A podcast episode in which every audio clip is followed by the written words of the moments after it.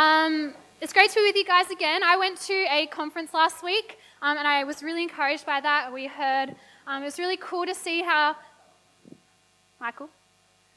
It was really cool to see how the good news of Jesus was going out to um, places far away and how people were on fire about spreading the good news um, of Jesus' mission. And so that was really encouraging. Maybe you saw a video on Instagram or Snapchat of me. Um, that was super cool. And you know what was extra cool? I wasn't here on Friday, but I actually listened to the talk because Restore puts all their talks on our podcast, on Spotify, on Apple, on your favorite podcast app. Um, shout out to Christian who heads that up and does that, which is pretty awesome. Um, and so I had a listen to that, um, and I saw and I learned about how Isaac taught us about what it means to be born again and how the good news of Jesus changes us. But I also know how many times he told you guys to be quiet, so I hope we can do a bit better than that today, okay? Um, this term we're looking at the book of John, and today we're going to continue in chapter 3, starting from verse 22.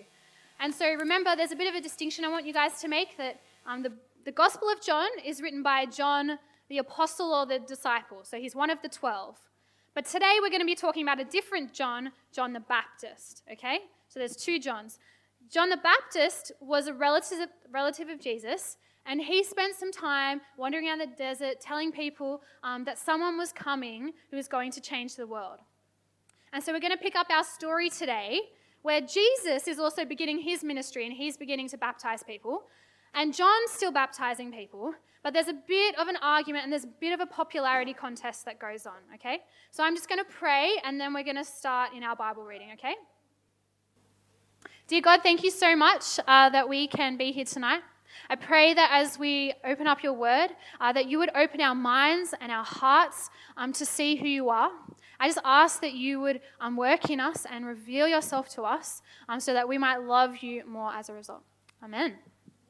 So, uh, John chapter 3, verse 22. After this, so after last week, we had Nicodemus um, ask Jesus some questions. After this, Jesus and his disciples went out into the Judean countryside, where he spent some time with them and baptized. Now, John also was baptizing at Aenon near Salim because there was plenty of water and people were constantly coming to be baptized. This was before John was put in prison. An argument developed between some of John's disciples and a certain Jew over the matter of ceremonial washing. They came to John and they said to him, Rabbi, that means teacher, that man who is with you on the other side of the Jordan, the one who you testified about, well, he is baptizing, and everyone's going to him. And so we have our passage now, and we have this argument that happens about ceremonial washing. And so we don't know exactly what this argument is. It might be about baptism, it might be something to do with the Jews and their purification. But we know that some of John's disciples, he has a crew, they spot Jesus' crowd, and Jesus probably had a bit of a bigger crowd at this point, we can see. And so John's disciples, they were probably pretty passionate guys, pretty devoted guys. And so they come up to Jesus and they say, uh, they come up to John, sorry, and they say, Hey, that guy you were telling us about, that guy you were testifying about, um, well, some of his followers have started baptizing, and everyone's leaving us and going over to him. And so there's a bit of a popularity contest here. And so, if you didn't catch that, John's group are mad that Jesus' group have more followers than him. Any of you hardcore Instagrammers can relate to that, right? And now, what do you think John would do next? Does he go, You're right, we've got to go over there, we've got to take these guys down, we have to be the best baptizers in town? No. Let's read his answer in verse 27. To this, John replied, A man can receive only what is given him from heaven. You yourselves can testify that I said, I am not the Christ, but am sent ahead of him. And so basically, what John's saying is that he has been given a job from God, but he's not the Messiah. And he's never claimed to be the Messiah, but he was sent to prepare the way. And so then he uses this wedding kind of illustration that we'll read. The bride belongs to the bridegroom, verse 29. The friend who attends the bridegroom waits and listens for him and is full of joy when he hears the bridegroom's voice. That joy is mine, and it is now complete. He must become greater, I must become less. Okay, so for us today, the bridegroom is the same as the groom at a wedding. Okay, so the man marrying the woman. And the friend who attends to the bridegroom, we would call that today the best man at a wedding. But what's different about this is that in Jewish times, the, the What's different about this is that in Jewish times, the best man did all the organizing at the wedding. Okay, so he did all the details. He was a very important person. He got the cake and the flowers, and he organized the rings and the minister and the band, maybe all these things. Um, but most importantly, in these Jewish times, the best man was the one who brought the bride to the groom when everything was ready. And so, if you've ever been to a wedding, you know that moment when the bride walks down the aisle very beautifully um, and she walks down, and there's the bridesmaids on this side, and the groomsmen on that side, and the um, groom is there. And then they hold hands, and then they start saying their vows or um, saying what the minister says. And it's exciting, it's a happy moment. Uh, it's entirely just about those two people, the bride and the groom. And so, the best man at a wedding, he's never grumpy about that. He's always happy for his friend, for his mate. He's excited about that. He doesn't make the wedding about him. Like, can you imagine if during the wedding, the bride and the groom facing each other, holding hands, you know, confessing their love to each other, if the best man takes the microphone from, say, the minister, and he walks across and he goes, you know, guys, this is a great day and all. It's a really beautiful moment, but let me tell you about the week I had. That just wouldn't happen, right? Because the wedding's about the bride and groom, not the best man. And so, what John the Baptist is saying in this passage today is that he is the best man who has been waiting and listening for Jesus, the groom. And now Jesus is finally here. So, John doesn't have to make everything about him, but he is joyful that Jesus is here and he's come to gather his people who are the bride. And so John has been getting everything ready and making preparations for the wedding by baptizing people and by beginning his ministry. And so John doesn't suddenly jump on stage and go, Look at me, look at what I've done. I've done all these things for you, Jesus. No, he says, That joy is mine, and now it's Jesus. He's not whiny, he's not complaining, he is filled with absolute joy. And then he said this really profound statement. I don't know if you catched it. Um, he must become greater, I must become less. So Jesus must become greater, I must become less. And I want to draw your attention to the word must. Because this isn't like maybe Jesus should become greater, or maybe John should just step back a little bit. But no, Jesus must become greater. It's part of God's plan that Jesus would increase and become greater and be known throughout the world. He must become greater, I must become less. And do you know that these are the last words we hear from John the Baptist in this gospel?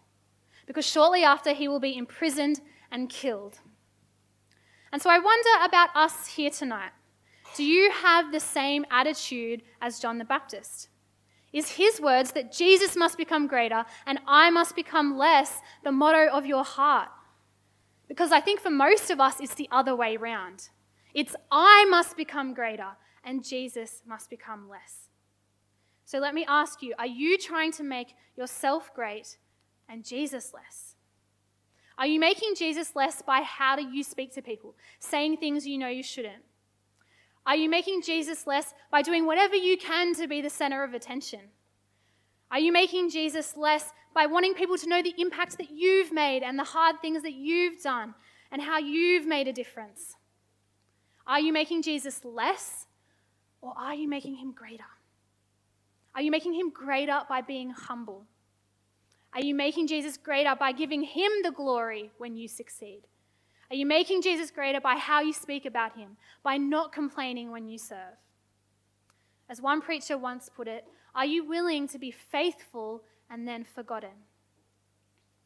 Because ultimately, guys, Jesus doesn't need you. His kingdom will grow without you. People will come to know him without you.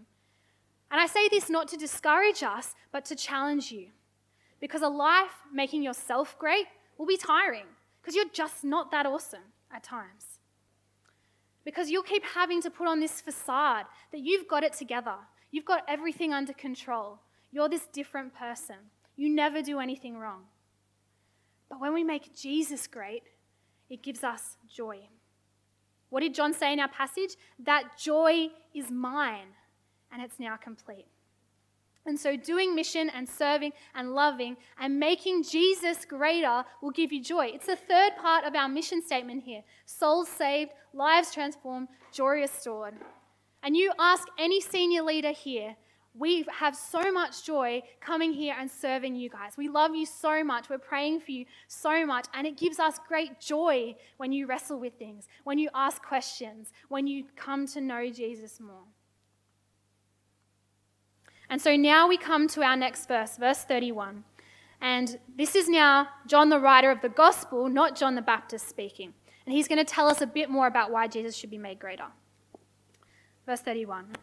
The one who comes from above, Jesus, is above all. The one who is from earth belongs to the earth and speaks as one from the earth. The one who comes from heaven is above all. And so we see here that Jesus is above every human being, no matter their position, no matter their power. He is more important than anyone or anything on earth because he's from heaven. Like no one else, none of us here can claim that we're from heaven. A few people have tried, but Jesus can. No one else can claim knowledge of how the world began like Jesus can. Jesus is above all people. And this is awesome in a couple of directions because it means, on the one hand, Jesus is absolutely more important, has more authority, and is more valuable than anyone that we can ever think is important or look up to. And so it's time for some true confessions here. I can't believe I'm saying this on stage. When I was younger, I was a crazy One Direction fan. Okay? I mean, I thought they. Wow, I can't believe I've started something. I thought they were the best people in the world. I had this gigantic poster that was huge across my whole bedroom window, wall, not window. Um, and now my parents didn't want me to go to the concert, so they bought me um, the concert on DVD. And I had a One Direction party, and I invited all my friends over, and I'd printed out these arrows that were all going in one direction to where the party was. And even at this party, I'm a little bit ashamed to admit this, we made One Direction origami dolls of all the people in the um, band. It wasn't very much addiction. And I just thought, shh I just thought they were the best people ever. They were so cool to me. They just had it all together. They were so important to me at that point than anyone else in my life. Now, maybe you have someone who you look up to like that. It's probably not One Direction, but maybe it's another celebrity. Maybe it's a musician. Maybe it's a political leader or an activist or someone who's changed the world. But this passage shows us, guys, that Jesus is above all of those people. No matter the difference they've made, no matter how cool they are, no matter what power they have, Jesus is above them all. And why is that? Because he's eternal. He has come from heaven. He has knowledge of things that no human on this earth could ever have. And so that's one reason why he must become greater and we must become less. But Jesus being above all people is also encouraging in another way. Because Ephesians 1 tells, that, tells us that Jesus is above every ruler and authority and power, not only right now, but also into the future. And so that means that he's above every evil and horrible government, above every dictator, above every parent who doesn't treat you right, above every friend who's ever hurt you. He's above every person and sees that the way that sometimes people in this world misuse their power. And so, why can we know that he's above these people? Well, it tells us in verse 32, 34, and 35. First of all, because he testifies to what he has seen and heard. Secondly, because the one whom God has sent, Jesus, speaks the words of God. And thirdly, because the Father loves the Son and has placed everything in his hands. And so these are just a couple of reasons about why Jesus must be made greater. Because he speaks the words of God. God has given him every authority. He is above all earthly powers. And so, no celebrity or no sports player or government compares to the power and authority and beauty and importance of Jesus Christ. And more than that, Jesus has also been given the important authority, authority to give eternal life and to judge. And so, to people here tonight, if you don't know Jesus in a personal way, if you haven't accepted him, then we're so glad you're here because we are praying for you. We pray for you every week that ah, God would keep working in you and that you might listen and consider the things and that one day you might accept Jesus for the first time. But at the end of the day, you have a choice. You can believe Jesus or you can turn your back on him, as it tells us in verse 36. Whoever believes in the Son has eternal life, but whoever rejects the Son will not see life, for God's wrath remains on him. And so the wrath of God doesn't mean that God is just angry all the time. It means that he will not let injustice and sin continue unpunished. Because we deserve wrath, we deserve judgment. We can bring nothing to God but our sinfulness and our brokenness. And Romans 1 tells us that deep down inside each of us, there's something that knows that there's more to just this life. There's more than just the physical and what we see, that there is a God, that He cares and that He loves us. And the beauty of God and what we see tonight and throughout the Bible is that being saved is not dependent on what I do or how I live. John 3:16 says, "For God so loved the world that he gave his one and only son, that whoever believes in him shall not perish but have eternal life." God's love cost him. He gave a child for you, his only son, out of his love for anyone who believes in him. And if you believe, then you receive eternal life. And let's just finish with thinking about that for a second. Eternity. I know you guys, some of you here, are really deep thinkers, and you think about these things a lot. You live what, 80, 90 years if you're lucky, and then you're no more on this earth. But if you trust in Jesus, then your eternal life can start right now. You can be born again, and God gives you this gift that will go on forever. And so we've seen tonight that Jesus is above all people, that he's greater than John the Baptist, that he's greater than us, and that he must be made greater. Final verse, Matthew chapter 7, it talks about these two options that you guys have. It says, Enter through the narrow gate, for wide is the gate and broad is the road that leads to destruction, and many enter through it. But small is the gate and narrow the road that leads to life, and only a few find it. So, what I want you guys to do now is just to take a minute. We're just going to take a moment and reflect. And maybe for you, you need to think about how you can make Jesus greater in your life. Is there a way that you're prioritizing yourself and making yourself greater? Or maybe you need to actually make that choice to believe in Jesus for the first time. That you can't do this life on, the, on your own, you need a Savior. And so just take a, take a moment for a minute or two, just sit there and reflect, maybe pray or sit quietly on your own, and then I'm just going to wrap up in prayer.